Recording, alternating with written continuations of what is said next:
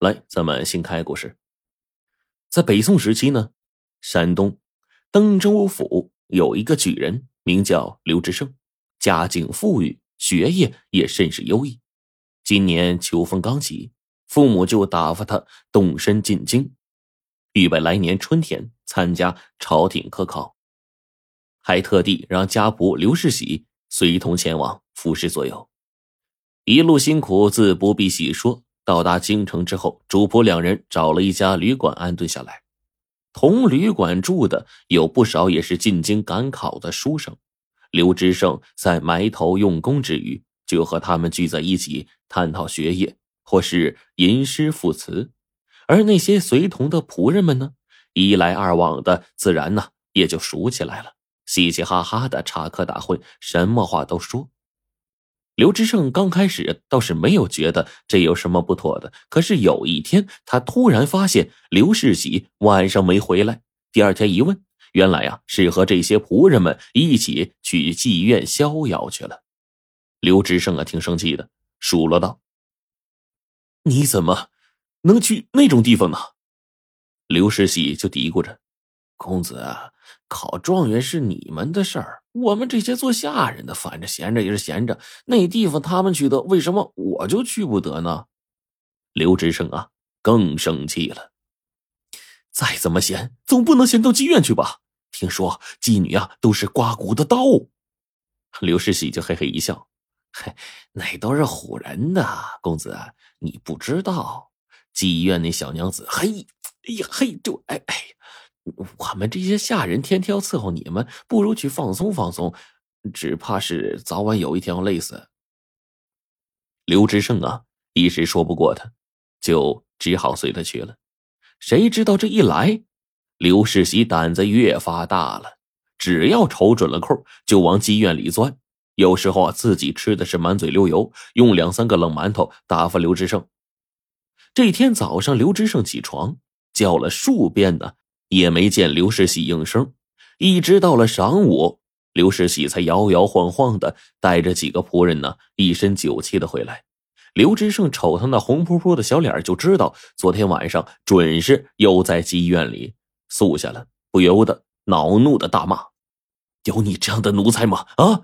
看来不把你送到开封府找包大人治罪是万万不成的了。”这刘世喜没想到，刘知胜这回呀。真动了，真怒了呀！害怕了，再三求饶，但是刘知胜怒气难消，一边骂一边取来纸笔，当下写下了状子，把刘世喜来京城后的种种恶行罗列出来，要将他送到开封府。这时候，旅店里平日和刘世喜一起厮混的仆人们闻声都围了过来，得知刘知胜要把刘世喜啊送到开封府。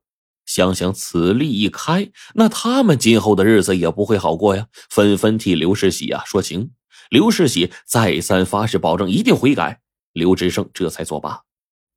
人群散开之后，刘知胜瞅瞅写好的状子，想想自己这些日子的遭遇，觉得即便不送刘世喜去开封府，自己也得在纸上治他一回，也好消消肚子里的气儿。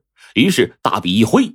在状子上就写道：“该恶奴所犯罪行属实，着打三十大板。”写罢还觉得不过瘾，又刷刷刷的一签包整，然后把笔一扔，拿起状子是左看右看，着实兴奋了一番。这按理说，这事儿啊过去也就过去了，可没想到第二天刘世喜啊收拾房间的时候看到了这个判词。见主人要打他三十大板，心里很不舒服。这不就是这么点事儿吗？三十大板能把人打死啊！刘世喜把这事儿啊在仆人中一说，有人就告诉他，私下以官府的名义写判词啊，那是犯罪，告到官府是要挨板子的。刘世喜昨个被刘知胜怒骂之后啊，正为回去以后如何向老爷交差而犯愁呢。听到这么一说，心想。嘿，这不就是个好机会吗？用这事儿治了主人，没准他回去就不会再告自己的状了。可这仆人说的到底当不当真呢？他心里也没底。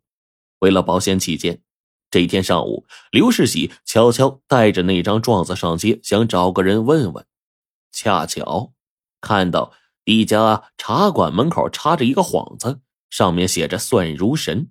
幌子下面坐着一个先生，脸瘦巴巴的，下巴上还长着一绺长长的白须，细长的眼睛眯着，很有几分仙风道骨的样子。